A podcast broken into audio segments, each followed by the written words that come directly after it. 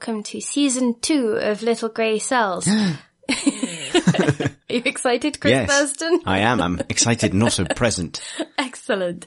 Uh, and I am Philippa Warr. Uh, we're starting off with Peril at End House. Indeed. which is uh, quite the episode. But we've decided to um, to rejig how we do the podcast, just because the episodes seem to be getting longer and longer, and sort of going beat by beat didn't really seem to make sense. So uh, we're gonna. Going to try sections Indeed. of, of varying types. As in a first for the Crate and Crowbar uh, podcast network, if you can call it that, and you probably shouldn't, uh, we're going to attempt structure. So, so the first thing that I'd like to try, we were toying with ways of putting a summary of the episode up front, and I was thinking about sort of a timed recap. And one of the other podcasts I listen to and uh, is excellent is uh, Harry Potter and the Sacred Text, which is uh, Vanessa Zoltan and uh, Casper ter Kuile's podcast. And at the beginning, they do a 30 second recap each of whichever chapter they're talking about. So I thought we could try summarizing intensely complicated Poirot plots in 30 seconds each, but um, there might be wiggle room if uh, episodes are ridiculously long. This is basically our only, like, otherwise we're going to be here for hours trying to remember the details of, as particularly as these Poirot episodes get towards feature length each. Um, so this is, I think, a good time to introduce a new way of doing this. And I'm excited to find out if it's possible. Do you want to go first, Chris, given I- that you've got the timer? That, I, I feel trapped. I think you've, I, I got the timer ready so that you could go first. Interesting. Well, shall we take it in turns? Yes. And we could rock, paper, scissors for this I think that's one. very reasonable. Okay. Is it one round or best of three? Uh, this is great. One, because essentially best of three is just one, but drawn out.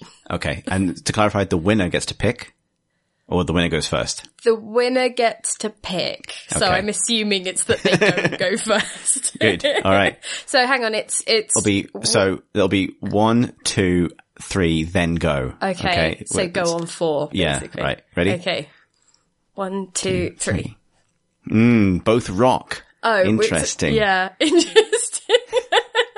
Welcome to this audio experience. Let's try that again. One, two, three. But Rock you again. But you I didn't- got the timing wrong. Okay. Let's try it again. we both can't keep picking rock, Pip. Okay, one, One, two, two, three. three. Yes! I kept picking oh, rock and then Yeah, I, won. You would. Fine. Pip, do you want to go first? Well, I mean, no. so, I regret Good. this segment. Let's never do it again. What, rock, paper, scissors? yes, I've Um, never liked rock paper scissors. I always sort of get stuck trying to outthink myself, and then I forget Hmm. how to do it, and then I'm just like, well, whatever shape my hand is closest to, I guess, is what I'll do. so it And always this- goes wrong. I, the, the fact that your hand was closest to the universal scissors sign uh, is worrying to me. Well, if you turn it The a V's, quarter, yeah. yeah. Okay, so shall I time you as you attempt to summarize uh, Poirot's The Peril End House in 30 seconds, okay? Uh, you ready? D- Give me a three, two, one, Yeah, I will. go. Okay. Three, two, one, go. Poirot and Hastings are on holiday in St. Loo on the Cornish coast where they meet a, a woman called Nick uh, and become convinced that she's the target of a murder plot. Um, and they hang out with her friends for a while and her friends are day drinking weirdos. Uh, and you find out that Nick's real name is Magdala and she's really poor and her cousin Maggie comes down to stay but Maggie gets killed. Um, and she's distraught and uh, Nick is distraught and there's no point in living so she goes off to a nursing home and hides out there and it turns out that she was engaged to this seaplane guy called Michael Seaton, who is dead, and so she will inherit his money. And then Miss Lemon arrives, and Nick is poisoned, and uh, she had chocolates, and Mrs. Rice is a coke fiend, and um, and and uh, there's a séance uh, because uh, she is dead, and then the will fakers get arrested, and she comes back from the dead, and but it was her all along, and she has been framing blaming other people for the murder and she tries, oh, she tries to uh, frame Mrs. Rice and then she swans off to prison with a watch full of cocaine and then, um, she is, uh, she, uh, her, her cousin will legally represent her, but she'll be dead.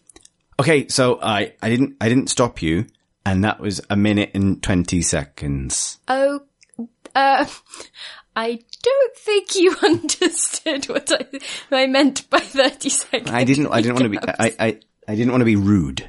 And you were quite behind by 30 seconds The and point is that you hurry someone along. That's why it's like, it's funny you try and get as much in as possible. But, um, that also, how long did you say? A minute and 20 seconds. Okay, that implies to me that 30 seconds was incredibly ambitious. I think, I think it's very, I mean, this is, this is what a 90 minute television episode. Yeah. I think it's probably a, I don't know, 20 page chapter that they tend to do it for. So sh- shall we switch to 60 second recap? Yeah, 60 second, that's our new feature. That's our new adventure with structure. It's 60 second recaps now. Yeah, because like otherwise 80 second recaps doesn't really make sense, I don't think. No, well, we could do 90 was- seconds and you'd be, you'd have speeding up and speeding up thinking you were going to tell me to stop every, every few seconds. I was, I was struck basically incapable by not knowing how to handle the fact that you were obviously not going to make it, but also not wanting to be rude. Um, which is actually a sort of very Poirot kind of tension, Uh, mm, I think. Poirot's fastidious. He'd just be like, no, you're cut off. Oh no, I'm done." Hastings in this, in this, in this imaginary scenario. I'm definitely Hastings. Watches are a source of great, great contention across this whole episode. Yeah, well, they're, they're a source of great coke.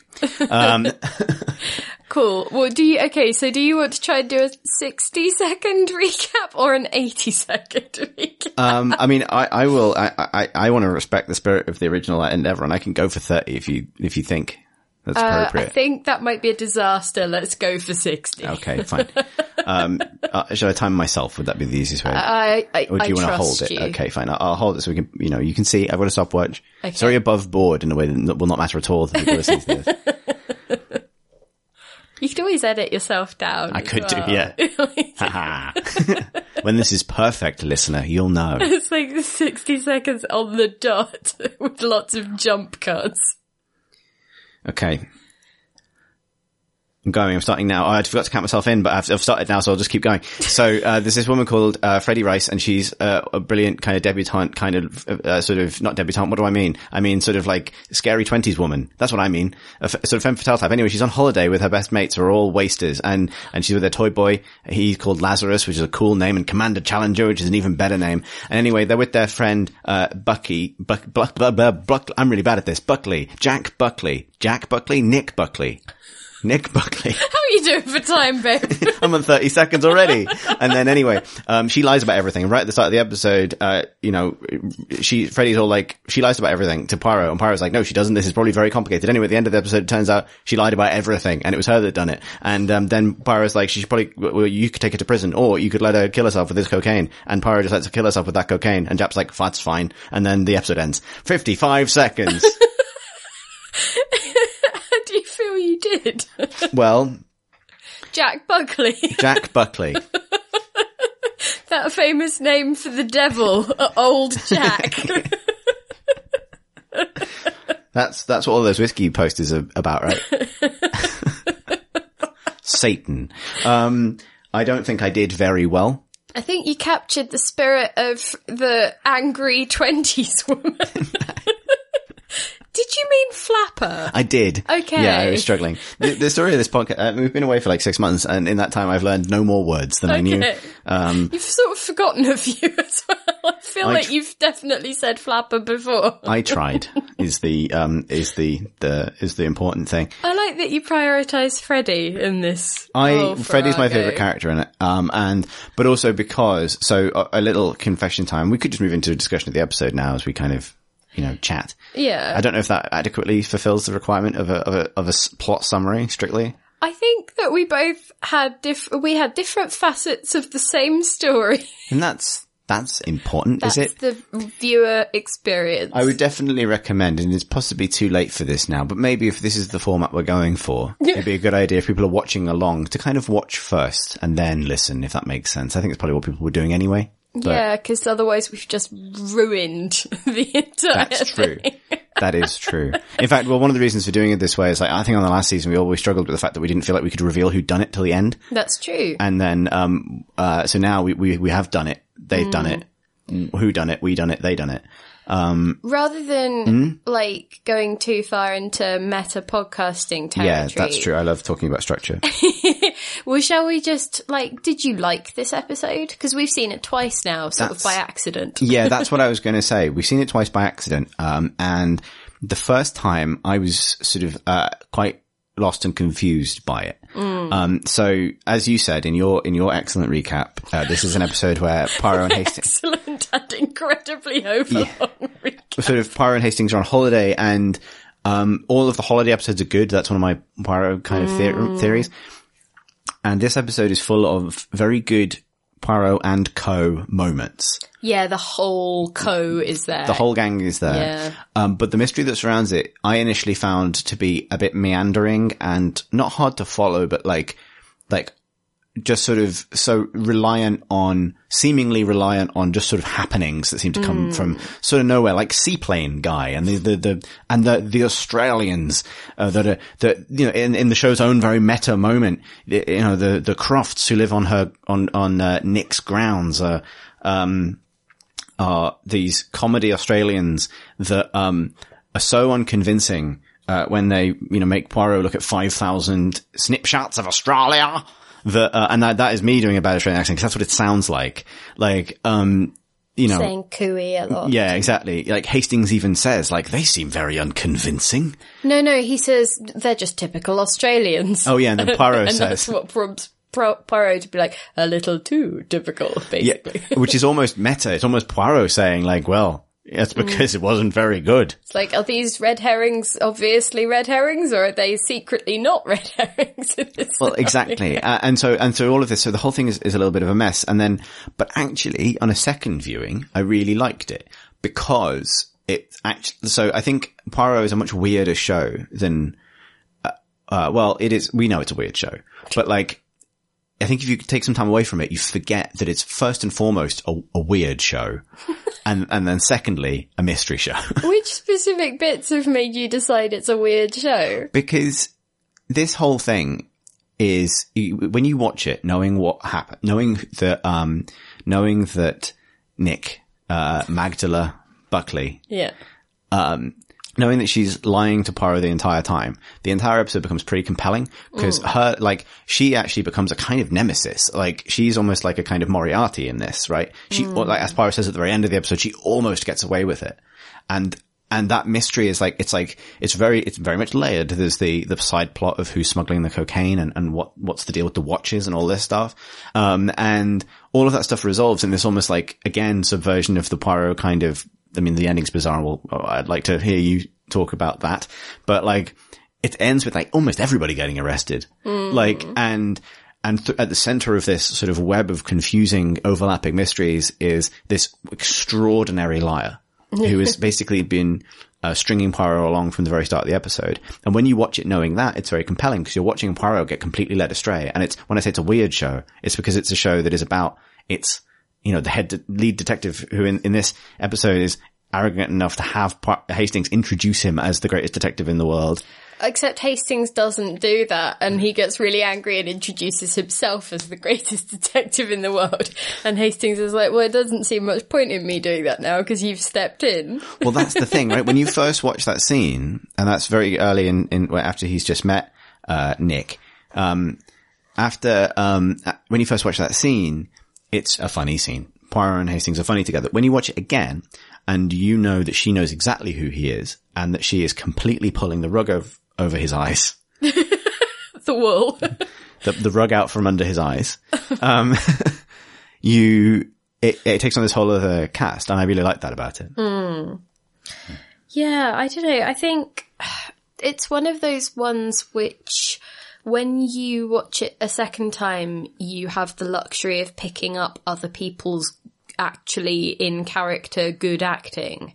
But hmm. when you're watching it as a first time viewer or somebody who has completely forgotten the plot line, um, you, you sort of, you miss a bunch of the things because, for example, her cousin Maggie, who is the actual Magdala that the guy was engaged to and who should have inherited his fortune is um she's really quiet at dinner and stuff and it's because she's really worried about her fiance and how he is missing at sea presumed dead. Hmm. And you know it's it's one of those things where you know she's noticeably quiet when his name comes up at dinner but only noticeably quiet in the context of knowing that that it's actually about her rather than than about Nick. Uh, w- whereas if you're watching it the first time around, Nick just sort of absorbs all of the attention. And I sort of, I wonder whether as an adaptation it would have worked better. I mean, the whole point of a who done it is to try and figure out who done it, but I wonder whether dramatically it would have worked better as a kind of face off between the two. But I guess you know that Poirot's always going to win, so I guess it just Yeah. then becomes a why done it or like a how. So yeah. The other thing is, do you think that it holds up at all, or do you think there's too much happenstance? I so I think there are a few moments of uh very um there are a few things that don't hold up. But actually the first time I saw it I, I was quite fixated on the things that I didn't think quite made sense. Second time I wasn't so bothered by them. One thing is that so at the beginning of the episode, uh you know, Poirot twists his ankle, just happens to be helped up by uh, Nick, although you could say that she was waiting for an opportunity to meet him as part of her plot. That, that's fine. Um, and then she's sat and she gets sort of, uh, so this is just to sort of map it out. This is, this is the introduction to the mystery. Um, ostensibly what happens is someone shoots at her. The bullet whizzes through her bonnet, um, her hat. She thinks it's a bee and then Poirot finds the bullet in some nearby bushes but what I've, uh, what was obviously actually happened is she's shown up with a hat that already has a hole in it and she places the bullet in the bushes as a, as a kind of thing. This is so weird to me that Poirot would even be fooled by the first, like, the, has actually happens. Like, hmm. you know, there's so many different mystery shows and, and, and mysteries are predicated on ballistics, basically, how a gun work. Hmm. And this just doesn't make any sense. No one is going to mistake a bullet flying, firing past their face for the fastest bee in the world. um, no one is Like going to. a bee so fast it burns a hole through your hat. yeah. Like she goes, Oh, these damned bees. Like that's not, that's not a reasonable thing. You know, she could have said like, Oh, I, you know, a pebble just went past my face. You know, anything other than, uh, wow, a, a fast metal bee. The other thing is that a bullet doesn't then, uh, if a bullet is whizzed past someone fast enough for them to not see it and to tear a hole in their hat, it doesn't come to a rest 10 feet away in the bushes. It keeps, it's a bullet. It, it will keep going. Really? I mean, if the trajectory is down. I suppose it depends on the trajectory, but Yeah. it it just, it, you know what I mean? It's kind of weird. And also they, I think they rely on the noise of a passing seaplane to disguise what, to account for the fact that no one heard the shot. Hmm. But again, yeah. like it, it, it, it- like someone somewhere would have heard it. They're in a packed ho- hotel garden. Yeah, the waiter is so busy he can't attend to Poirot. Yeah, it's like clearly the most someone, someone there. somewhere would have been closer to the gun than to the seaplane. so Yeah, but I suppose they don't ask. Well, exactly. It pre- it's predicated on like, that's a reasonable question to ask. Rather than going to the house to return the hat to find out if there's a problem. Yeah. Just go around the hotel and say, did anyone fire a gun? I suppose they don't, like, hotels don't hysterically react well to that kind of thing in Poirot. Like, he gets a lot of license to investigate things because hotels want to keep things on the down low That's true. because it's bad for business if guests start getting bumped off. The other thing is when she invites Maggie, real slash sort of Magdala one, um, to dinner, and they, um, a thing I like about, genuinely like about it is the fact that, um, Freddie and Commander Challenger and, uh, Jim Lazarus are like the, are so obviously suspicious, um, because they're, uh, you know, they're kind of having a good time, doing coke, dancing in the living room. Obviously sinister somehow, but actually when you watch it, They're just mean girling Hastings, really, yeah? I want to get to that. But like, knowing when you know that they're innocent, it's really interesting how many times their natural, uh, particularly Freddie's natural kind of curiosity almost scuppers the plan. Cause she says to Hastings straight, uh, she says, she says to Hastings, oh, you know, uh, Nick's a tremendous liar. Don't believe a word of it. Which is, if that is true. Um, and then, um, when they're at dinner with Mag, with, uh, with Maggie, um, she says, oh, you know that Seaton man, don't you? To, uh, to Nick. And if, if, uh, Maggie, who's actually engaged to him, were to say at that moment, even though she's shy and retiring, oh, I'm engaged to him. I'm Yeah. worried about, you know, if she chose that moment to confide, I'm engaged to him and I'm worried he won't come back, then Yeah, or if she'd burst into tears and run out of the room. yeah, if she'd done anything other than turn to Hastings and change the subject. Yeah, I think as well, that's also when Freddie says, why are you wearing that? You never wear black. And it's because she's trying to look the same as Maggie so that Maggie can plausibly Yeah. be mistaken for her and killed. Yeah, exactly. So it's, it's kind of like, shut up, Freddie, stop talking. But that I think, like, when I talk about it being a weird show, I think what I mean is that, like, actually those details and, like, who notices what is kind of what this episode's about. Like, Freddie is interesting because she's a kind of louche, sort of coke fiend, um, who seems very kind of like she's got something to hide, and she does. But also, every time she makes an observation in the episode, she's completely correct. Yeah. I've written here that she's being vampy AF. She is vampy breakfast. as AF. Yeah. But she's right. Like the entire episode, she's right and she points out the right things and she's kind of ignored. And then at the end, she stays completely silent while some pretty bad things happen. Mm. Um, and, um, but, and, and the rest of the episode has this brilliant bickering between Poirot and Hastings. Which is mostly, which is mostly just an hour and a half of Poirot dunking on Hastings. He's so mean in this He is. episode. I don't like it. And I, the thing, I- but the thing I do like about it is that because, you know, Poirot says it's so harsh. He says like, oh, Hastings, you're like a flare. When you say something, I know the truth is in the opposite direction or something like that. Oh, And we should we should get to that with the recurring characters section. totally. Yeah. But given, but Poirot is genuinely kind of humbled in this episode because Mm. he is legit wrong until the last five minutes. Yeah, yeah. I think um, there were a few things that stood out to me, like the the Australian stuff was a total side plot that was just a bit frustrating. It didn't really. I mean, it had a comedy moment where they get caught out during the seances. Oh, you know, they forged the will and tried to inherit all of the money. Um, but, and, you know, then when they're getting arrested, Bert says, we, you know, we forged the will. We didn't kill anyone. and it's like, oh, Bert. um, but otherwise I found that just a bit of a, a loose thread, I guess. It's very wonky, that whole thing. I think, but I think it's because they kind of, they shouldn't have gone there with Poirot saying, I don't think they're very convincing. Like, you know, there's a, it's hinted at that maybe they're not, they're pretending that, you know, there's somebody else in disguise. They're only pretending to be Australian. Like, that's a bit too hanging a lampshade on it to the fact that you then, you, you, you're suspicious of more than simply their motivations. Yeah. You're suspicious of the actors playing the characters in the show. And when it turns out that it's, oh, that's just actors being, playing characters in the show, you risk the whole thing coming down at that point, right? So just Yeah, feel very sloppy for that reason. And there were just a few other things like, you know, there's, so at the end when, um, when Poirot is basically telling the cousin lawyer Charles that actually it won't be a horrible trial with a need for a costly legal defense because she'll probably overdose on coke from the watch that he allowed her to pick up. Japp is still in the room. Like, why? Is he at that point? yeah. Right.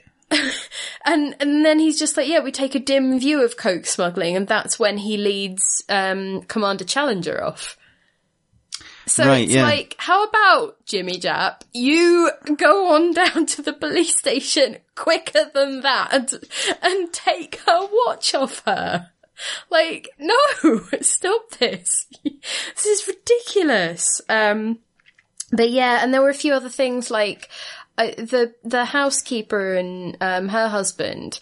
They it says that they've attested the will, and it's like, it's a will that's about five lines long on a single sheet of paper. And apparently they've attested it, but if it's a forgery, when it's read out, they are literally at the table. They could go, that's not what we signed. That's true, yeah. She didn't hand over her stuff to these people. This is ridiculous. I don't understand Yeah. that. And I, I haven't, I haven't actually read this book, so I can't vouch for whether it is explained better or, or not in the, in the books. Uh, Don't know. so, and there's a few other things, like, you know, they, sh- like Nick relies really heavily on Poirot, you know, going through all of her things to find the, the love letters in her knicker drawer. Like, she sort of essentially takes a hmm. gamble that he's going to go through all of her things and find the letters that she's presumably stolen from her newly dead cousin to And why did the cousin have the letters with her when she lives in Yorkshire? Well, presumably she wanted to have, I don't know, a memento of her fiance while hmm. she's still hoping that he's alive or something. I guess so, yeah. But that's just, it, it, it's such a kind of, it's, it's not a, a cog in a machine that will definitely work. It, these are things that happen to have happened, but I don't think any self-respecting, duplicitous murderess is going to bank on them. And the other thing is, like, she genuinely takes a coke overdose through those chocolates that she sends herself. Hmm. So, like, and the doctors are like, yeah, she's got a 50-50 chance of survival. And it's like, okay, maybe she's sort of, you know, knows enough about coke to know that she's probably okay, She's but it's like, the last few years developing an immunity to no, because she powder. hasn't, has she? Because, Or has she? well, I suppose, but Freddie sends her a letter to be like, don't touch the stuff, you know. Yeah, yeah. Like, you're so wise to stay away, darling. So, you know. But anyway, you know, it's, she's taken enough that she needs to have her stomach pumped by like 1920s medicine. And a man with a snorkel, apparently. and so you're kind of like, okay, well, I, that's a thing that could also have gone rather wrong. So, Yeah, I think that's the thing. Is it doesn't really work if you put it all like that, which is fair. But the thing that gets me about it is that like almost every individual scene in this episode has something about it which is weird or like a line that really stands out mm. in a way that has a kind of, it's intentional in a way that means I sort of enjoy it. And this is what I mean when I say that it's a weird show. yeah. Like, it's like every single part of that show. Why does it start on a plane? And then when they subsequently need to go back to London quickly, does Hastings get put on a train? Aww. like what what you know it starts on a plane just so you have the funny exchange between Poirot and Hastings which is kind of what the show's about and Maybe it's to like introduce the idea of aviation to the thing, you know. So I suppose, yeah. Sort of Remember starting planes? on a Wow. plane and and the idea that they're a bit rickety and we're you know because otherwise I think the Michael Seaton stuff might have just got lost in the yeah and they also remind you here's a seaplane just flying overhead at one point the Yeah. um and like there's just so many good lines in it though like there's there's uh, and not even getting into the, the you know the recurring characters whose dynamic we're invested in just moments like um when uh I think it's Commander Challenger is explaining the plight of Michael Seaton's rich uncle Philip. It's so good. who gave up on women to found a bird sanctuary. And, and, in his words, this. some girl cheated him once, so he took to Gannets, which is the best fucking phrase. And I think it's Clive Exton who adapts these. If that's in the original, amazing. If it's not in the original, amazing. Like, um, Did you clock that Michael Seaton's plane is called the Albatross? Yeah, well? exactly. So it's kind of like, you know, women will let you down, birds won't. And then, oh, irony of ironies. Exactly, yeah. And like, and the fact that that's actually true, that's not just a story, like that comes back again in the letters and the love letters. It's like, well, my uncle won't like it because he only likes gannets. um, the, um, and like, um, and just so much good stuff. Like, um, I think, I think another good Commander Challenger line later on, which is when Poirot explains to him why he can't go visit, uh, why he can't go visit Nick in hospital because if he can go, anyone can go. And he just sort of thinks about it for a moment and goes, they like flowers, don't they? The implication being women, and then just drives off. There's so much weird characterization in it, and it's really watchable as a result. I like how later, when he's sent flowers, he's like, I don't know, fruit next? Is fruit next on the list of things that they like? Maybe. I'm avoiding all of the good Hastings lines because Oh, I figure we there's might so get to them. them. Um, and and some Oh, other good but extra also we do really need to talk about um, Mrs. Rice though a little bit more, What, just Freddie? because of how amazing is the scene when she's sort of like grieving slash massively hungover, and she's essentially wearing sunglasses in bed in her hotel room. Yeah, exactly. She is she is ready to either uh, kill someone in a twenties drama or edit Vogue. Like those are the two things she's ready for. She's so great. She's great the entire episode. And when you know, when you're, I mean, um, she's literally a red herring. And like when when you She's well, she's not a red herring in the sense that the Crofts are. She's she's the person that uh Nick is setting up right, because yeah, she frames she puts the gun in her pocket for you know during the séance and it happens to be that Japp is standing behind a screen in the most hilariously Hmm. we need to move on to talking about the courthouse because fashion. honestly, going. um, but uh, just before we do, um, but yeah, so uh, we also find out that uh, Nick phoned Mrs. Rice to say, "Could you send me some chocolates?" As a kind of, you know, she. The idea, I guess, is that that she got the chocolates sent to Nick. Uh, or that they were going to find out that Mrs. Rice put the order in and then Yeah, forged yeah. Poirot's handwriting or so. I I got the sense that that was supposedly part of Nick's plan, but hadn't really counted on Mrs. Rice being quite as direct because she's also just the sort of person that will go up to Poirot and be like, "Hi, uh, it can't have been me because I'm having an affair and I'm, you know, having an affair with a rich man. So, Anyway, bye. you know, I don't need the money anyway. Farewell." Yeah, it, it's so good. I also like the bit where, she, where there's multiple scenes take place of next to Commander Challenger's boat. I like the bit where she walks up to the corner because she's clearly there to get her cocaine for the day. And she sort of stops and then she goes anyway. And it's, Yeah. it's really good. And she's like, uh, can I have my watch back? Uh, it was problematic. And then a pun that she made to Hastings comes back to haunt her because, you know, he says, do they keep good time, these watches? And she's like, ah, They keep the most amazing time. and then dances around the living room because they're full of cocaine. Yeah, but they can't really say that. So she's like, oh yeah, the, um, the, the strap thing was broken. Anyway, bye. I need to go for a, for a lie down. A weird show. Mm. So yeah. Do you want to do recurring cast or would you like to talk about Poirot's decision making at the end? I feel like we need to talk about decision making at the end, at the end, because it's quite a heavy topic and I want to, Yeah. I want to get through the, the fun. fun. Shall we talk about the and co part of Poirot and Co? Yeah, because this is like initially it's promises and delivers on the promises of a very good Hastings episode, but not for Hastings, uh, but for for everyone else. Poor Hastings! Um, and we should obviously talk about that. But then, in a kind of series of surprise reveals, it delivers on both Japp and Lemon fronts. so good. Miss Lemon is so good. It's basically like the Avengers coming together in this, and they each get a moment of doing something really dumb. All amazing. Where do you want to start? I think we should talk about Hastings and the fact that his job in this show is to say "I say" in at least every scene. Oh, he's not getting a good good time of it in this episode, I would say. He's ostensibly there on holiday.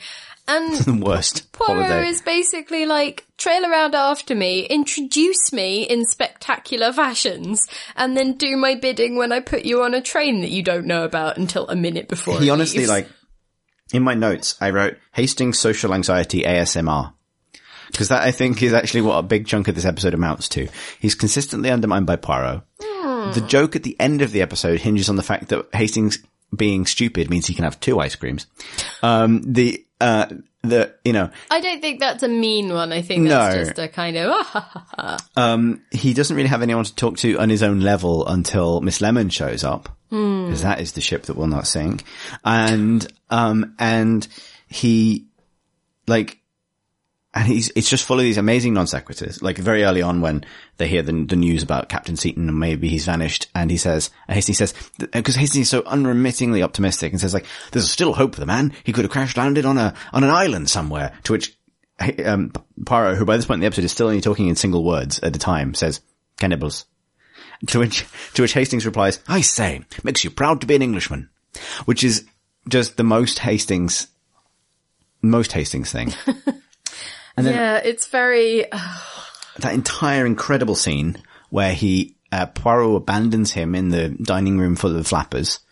And he has to entertain himself first by attempting to talk about cars, mm. and then the next thing he can think to talk about, which is the watches on the table, while being ignored by cooler kids for the entire scene. I know. And it's heartbreaking because it's just like, like include him. Kid at playgroup is being pushed off to the side, and you're like, no, why is no one letting you play? And then he gets in a huff when Poirot's mean to him, understandably, but yeah, then immediately comes around really on it. Really mean. Yeah.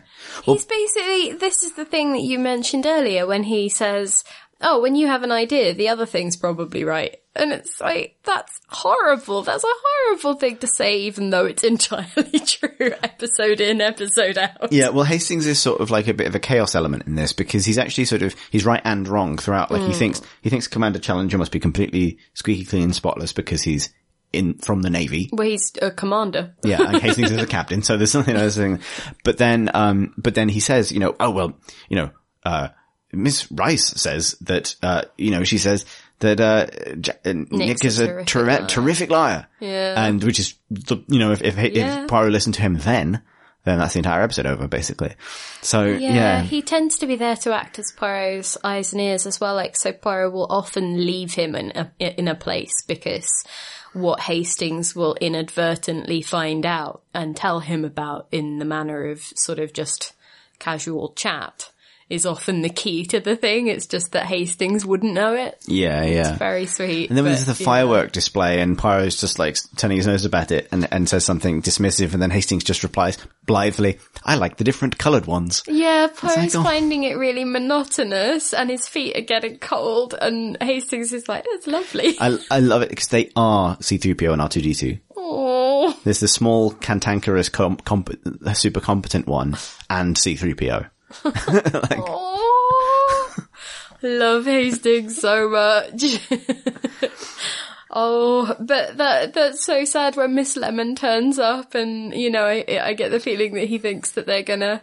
She'll save the holiday. Like go off and, and hang out and then Poirot's like, well, you're not getting in the cab. You're going to London to check in on someone, this lawyer guy. It's not even that. He says, well, your job, your special job, Hastings, is yeah. to find this lawyer and persuade him to tell him that the other will exists. And then Hastings thinks for a moment and goes, but that's in London. Yeah. And Poirot's only like, yep, there's a train in nine minutes. Off you go. Seven. Seven. If you get the train to, to Plymouth in seven minutes, then you can get the train to London. And, and it's like, well, you haven't given him tickets, so you've basically stuck him with a massive train bill as well. But Oh. No. Although, oh, and that's just after Miss Lemon has arrived and they've had their little catch up chat about doctors and things oh, and, oh, no. oh and her ruse takes in takes in Hastings. Hours after the fact. I know, because she's turned up at um, Dr. McAllister, I think his name is, um, his surgery on Harley Street. Um, he is Challenger's uncle and whom it transpires he has been getting the drugs from. Mm. Um, but it's also where lots of well-to-do women uh, pretend that they have been diagnosed with hysteria, but they've actually just been diagnosed with wanting coke and go for like 30 second appointments to pick up, you know, their new stash. Um, but Miss Lemon goes along and tells him that she's been experiencing sort of depression and sort of sleep disruption. And Hastings is like, Oh no, are you alright? And it's like, Oh, it was a ruse, Captain Hastings. Bless you. And it's like, but it's just so heartfelt and so sweet. It's like, Oh. He's the best. It's so nice. Is that a good point to jump off onto Miss Lemon's role in this episode? oh, so good. I love Miss Lemon anyway. Mm. It's because you basically are Miss Lemon. really into filing. Yeah. Yeah, go on. Which part stood out So to you? I like that she's not really in her element here because she's away from the filing cabinet. Mm. But it's the fact that as soon as She's she, probably con- continually reorganizing things in her head. it's it's basically the fact that she's given she's obviously told to come out by Poirot, having done some investigation that you don't see back home in London. Then she's given nothing to do to the point that she falls asleep while Poirot paces around in front of uh, Nick's hospital bed. Um, and then then she's not let in on on Poirot's ruse about faking Nick's death at all. Yeah. So she's sort of left alone, and then um, Poirot basically sits in his room and, and you know ruminates. And Moons. yeah, and then finally Poirot Hastings gets back, so he has someone to talk to, and she has someone to talk to, and she sits in the she sits in the hotel kind of restaurant, um, basically like I thought he was going to take me out to dinner, but he didn't. it's like priorities, Miss Lemon. And then, and so, you know, she's just sat there uh, sort of with nothing to do. And then, ah, the most amazing conversation when her and Hastings get on to talking about what different names can be shortened to, which turns out to be key to the whole mystery. Yeah. But it's, and only, it only works and it's only not contrived because it's like, oh, this is what they talk about Yeah, when they Matt just Poirot wasn't around. They are the absolute epitome of work colleagues who just jabber about absolute nonsense. It's the actual definition of small talk. It's, Yeah. You know, it's like, oh, what's your name? But they're also sweet Oh, together as well. You know, it's, you know, Elizabeth has lots of shortenings and then instead of just letting that be the observation, it's like, you know, starting to list all of the different abbreviations and, you know, what about Her- Hercule? Oh, And then- Herc? If you thought that Problem at Sea's bizarre ventriloquist dummy performance was the most unnecessary bit of showmanship on Poirot's part, this actually beats it. No, I think it still is because there is still a ventriloquist dummy involved. But this is even better. He tells, he stages a seance where Ms. Felicite Lemont is the, you know, uh, Medium. the medium, but doesn't tell her I that he's going think to he do could this. have let her in on that. Yeah, because he doesn't let Hastings in on it, I think, but Hastings is like, yes, we'll do this then. And It's because he's not being stitched up for once. Yeah, it's like, it's not my turn. I know. Um, and obviously, obviously, uh, Nick knows because she's in on it. She's there to pretend to be a ghost in a slightly Yeah. lower frame rate bit of footage they splice in. And like, and a wafty scarf. a wafty scarf. Um, uh, and, um, but they, uh, but Poirot basically just drops her in this and the entire route would fall apart if she just turned around and went, what? Well, she does a little bit. It's just Hastings talks over her and being Miss Lemon, she just sort of goes with it Yeah. because she's a legend. Yeah. But it's, I think even if he hadn't told her that Nick was still alive, he definitely could have told her, you're going to hold a seance. Yeah. But also, also, also, also, there's no point in the seance at all. There's arguably a point in the ventriloquist dummy. Yeah. in that the point is to uh, because he knows that the killer knows that the killer used ventriloquism in that uh, you know I throwing his voice. I still voice. think you didn't need to stage a ventriloquist Well, show. no, but the point is to indicate something very specific about the way the murder was done. Right? Yeah, I guess. Nothing about this is is relevant. Yeah, but I think Poirot loves a seance.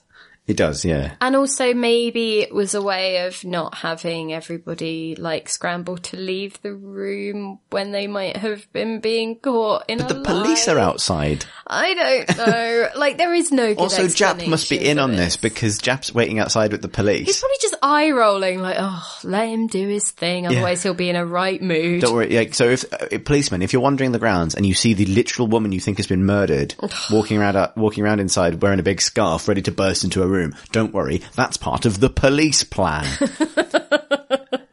To be fair, Japp is is drawing a blank on this one. He has He definitely come over to Poirot at breakfast once or twice and been like, "So, any leads?" so let's talk about Japp. Wait, wait, no, I just Okay. want to, because Poirot isn't, I mean, he doesn't quite fit into this, um, into this segment, but it's very much a Poirot at ease with his companions thing, where he's eating breakfast and in the same tone of voice that he talks about very serious murder things, he is like, I cannot eat these two eggs, they are completely different sizes, and, and pushes them away a little. I think that's our manic pixie dream detective moment of the week. Um, But yes, Japp. Japp shows up because Japp needs to be in this episode. To be fair, it is a murder plot. But plot. does he not have something better to do? They're in Cornwall. yeah. I don't know. Like, he, he stays in a shit hotel by the gas station. yeah, I think And maybe walks around achieving to nothing. get out of the city for a little bit. He goes You know? paddling. uh, by accident. Yeah. That's, that is a good, that's a genuinely good bit of his, uh, like, just sight gag. and he has a really good trench coat by the beach, kind of, you know, absolutely overdressed mentality. And we find out his first name. yeah, James. James. in the same conversation about what different names shorten to. Um, I do like the bit where uh, he's talking to the kind of uh, like Cornish police officer, um, or equally useless policeman, um, and they're on the, He's just kind of like he's a bit out of his depth, but he's fine. He's just like you Yeah. know, this isn't his. And all, all of the the bobbies are kind of combing for evidence and just poking rocks with sticks and things. And the, the Cornish They're looking says, for the gun, yeah, they? he says like he says, "Oh, you think the murderer threw the gun in the sea?" And Japp says, "Yeah, probably." and then, um, and then, and then he says, "All right, lads, keep your eyes down." And then steps steps in the, a huge like tidal current by himself, and then have to shake his shit off. That that's It's a good. wave, isn't it? Yeah, that's good. Tidal wave. That's what that's called. Tidal current, a huge tidal current. A large splashy ingress. Man who doesn't live by the sea I grew up by the sea. You wouldn't believe it now. No, Um, you've forgotten all you've learned. So that's that is the, the supporting cast, and it's a good episode for all of them. Oh no, hang on, we can't talk about that. Japp's amazing stealth. yeah, he is just standing behind a screen that is smaller than he is, so his eyes and hat poke And over moustache. the top, and he just watches a murderer place a gun in And doesn't arrest them coat. then and there. Well, and also then as part of the denouement, she takes the gun out of the pocket, and it's like, well, okay, well now no fingerprints. Great, like Yeah. Oh god. fantastic. Poirot handles the gun. Awesome. You Thank know, God more he can fingerprint. fit. Thank God he can fit so many silent bobbies in the Japmobile. Oh, it's so. Oh. Anyway, mm. they must have had two cars. Can we talk about extras a week? Yeah, go on. Do you have There any are candidates? so many candidates. there are quite a few good candidates in this. Okay, I'm gonna name a few. Okay. I'm gonna see if we have the same list. There is Bike Guy. Bike guy is top, very tight, There to top of is the. Hotel Porter Guy. Which one? The uh, guy who was took delivery of the chocolates. Oh, the well, they came in a big red car guy. yeah. Yeah.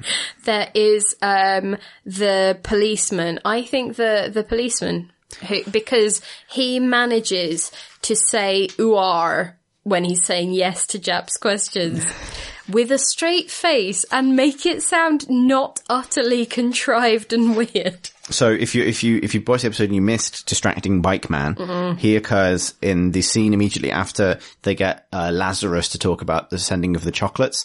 Uh, and Hastings are just walking down the street, and a guy's just freewheeling with his legs out both side of his bike, doing big, big swerves Yeah, down the road. There's no reason for it, but someone It's- must have directed him to do that, or otherwise that extra went rogue. Yeah, or they didn't notice, or they couldn't afford to do a reshoot. Yeah, it's or- like- it was really. He might as well just be doing it like some fucking wheelies on a BMX for as incongruous as it is. Oh, and there's also the lady at um, the tea shop who's feeding her pug. I was going to say her or the pug eating a Yeah. scone. But we are missing the best incongruous character in the entire episode. Who's that? It is, uh, young, young Wilson. The boy. I like watching pigs be killed. I do. He's like, so there's one scene where, so Japp goes to talk to the, um, the silent, uh, sort of gardener. Yeah. Husband of the, the maid, uh, uh, and house. And he's with his son. And, and he, and it says like, "Eh, that's over there's where the, the murder was done. My dad lets me see pigs get murdered and I like it. But the lady was shot. She was, didn't have her throat slit like a pig does. I love it when that happens. It's so it's weird. Never revisited. You never see the character again. And, uh, I am it's just, convinced we're going to see that child in an episode in a later season. I hope so. Like having murdered someone. But surely that makes him the primest candidate for extra of the week to join the hallowed hall of other extras of the week because he's in one Guy- scene and bike. So bike guy, bike guy. So I think maybe there's two. There's two sides to this. Mm-hmm. I think most incongruous just character. Depends, like, because if it's extra, as in, like, not a speaking role extra, then it's bike guy. If it's speaking role, then that complicates things. It does. I think. I think there's almost two different awards. Um, Murder Boy Right. gets the "Why did you write this?" award for why is this in the script? It doesn't go anywhere. Whereas Bike Man gets the, you know, It's just there to live, give Japp a horrible moment. yeah, Bike Guy gets the live your 10 seconds award Yeah. for, uh, like the man who runs off down the boat and has to keep going. Like for just, just owning an extremely simple thing. Okay. And I love both of those. And I honestly can't really pick between them because I love physical comedy and I also apparently just love, love it when I don't understand why someone's written something. I am going to go with Bike Guy because that's more about his performance than the lines. True. Yeah. So I'm going to go for Bike Guy. All right, maybe I'll go bike guy as well. Good job, bike guy. you you weirdly swerved your way out of that little side street and into our hearts.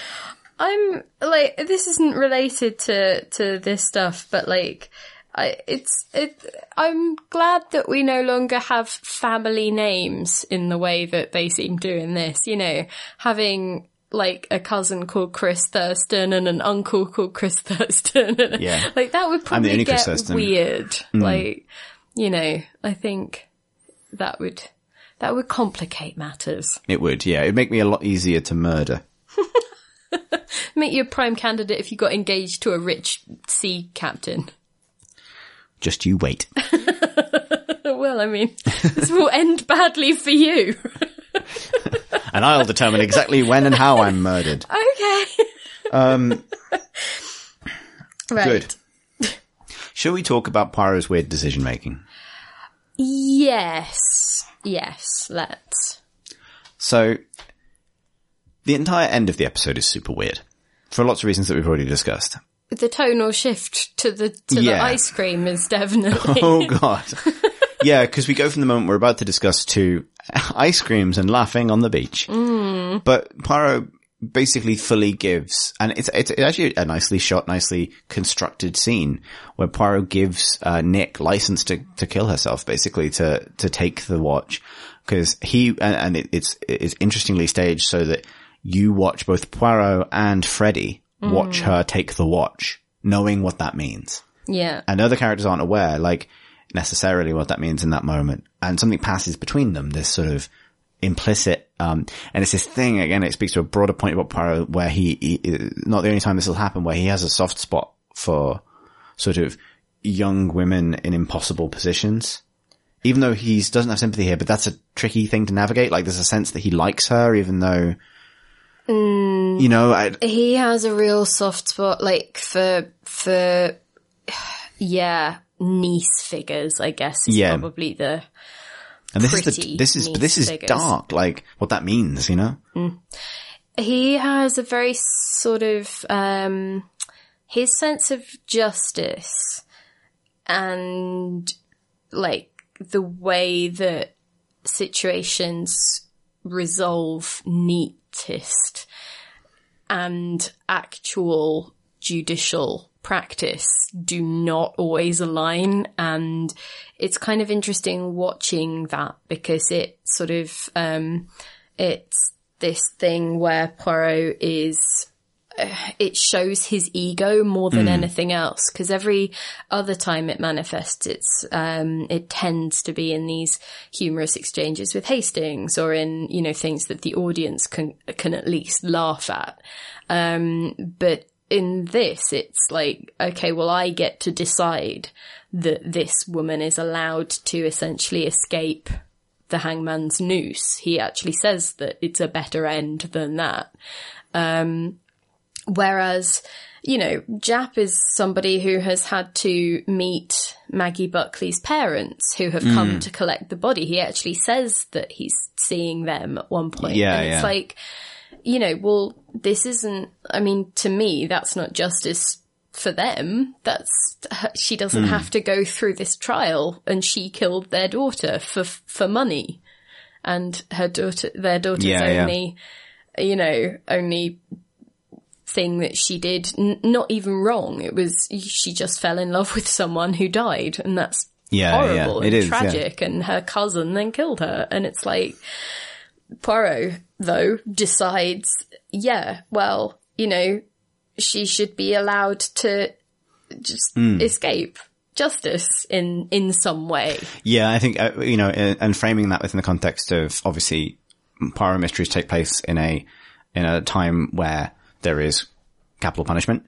And because there is capital punishment, the fact that Poirot is a detective par excellence who can prove people's guilt without a shadow of doubt means that this will come up frequently. He, you know, to be found guilty in one of those drawing room scenes is functionally to be sentenced to death um, in many cases. And in this case, so in this case, the, the, the nuance of Poirot's decision is he gives her the choice to make some decisions about how that occurs.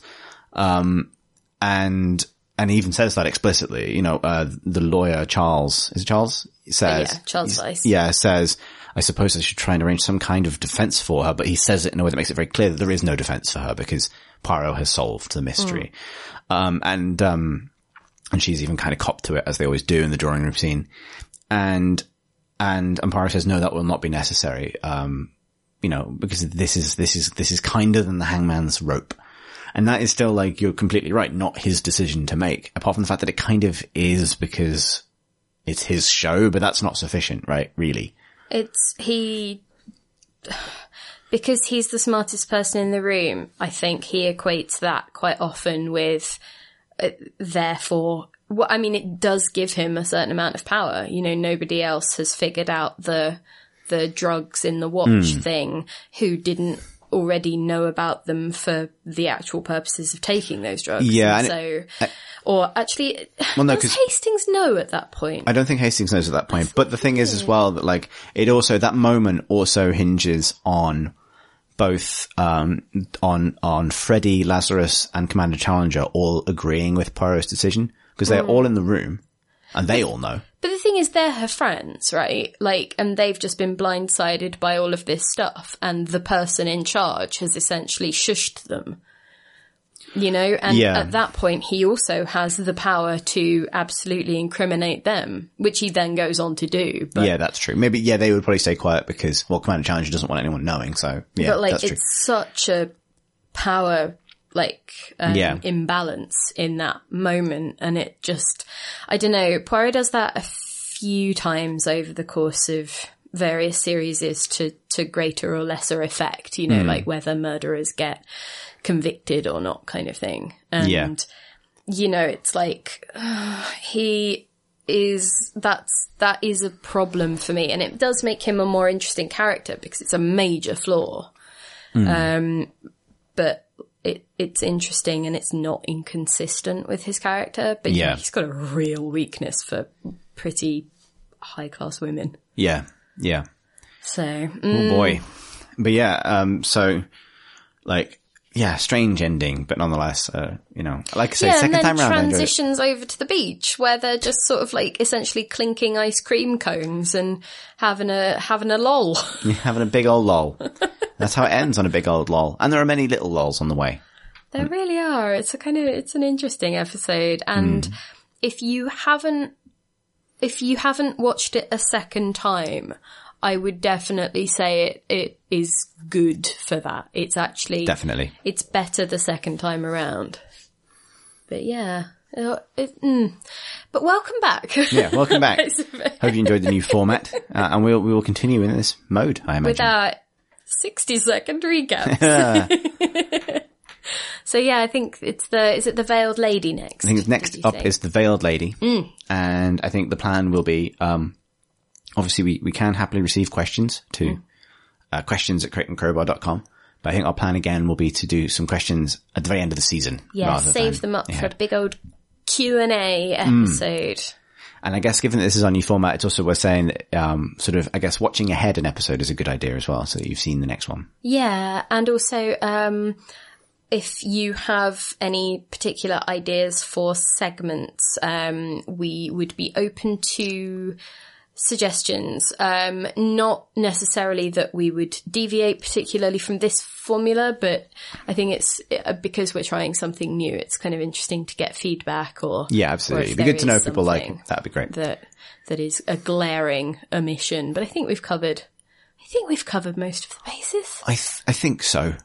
I mean, we covered all of my notes, and I don't think there was anything else that I'd wanted I just, to talk I did write Hastings Heart. Lemon. I don't think so though. I really love just their friend dynamic. Well, that's your decision. They're just so different. He's such an optimist and she is such a realist. They would drive each other crackers. Oh, but they obviously get on. And, oh, I don't Yeah, know. they get on. I just, I just want everyone to be happy. they work Look, together. They have bands. It's great. Miss Lemon bands. Best kind of bands. Bants and more. But that's all the bants and more that we've got time for, I think. Not talking to you anymore. Oh, and thank you to uh, uh, the, anyone who, who backs the Crate and Crow on Patreon. Thank you very much because Yeah, that does that's help how us. we end up being able to do this nonsense. Uh, yes, indeed. So thank you very much for that. And uh, you can find out more about that at patreon.com forward slash crate and crowbar. If that is of interest, that is all my plugs and I'll be quiet now. Well, and if you want to uh, follow the Crate and Crowbar, I was going to say the Crate and Crowbar network. it's at Crate and Crowbar on Twitter and on YouTube's and on, we're not on Facebook. No, Nah. but yeah, anything else? I don't think so.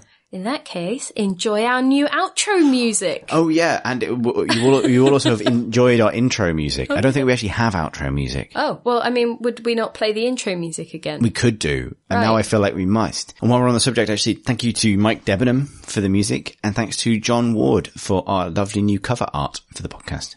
Ooh, Ooh, what about that? Oh, this is so exciting. indeed, We're entirely new looked, made over. and yes, You've made that really awkward. I know. I didn't know how. It's true. And what else just to say about it? No, that's fair. And will this outro ever end? no, we should just cut it. Bye. Bye.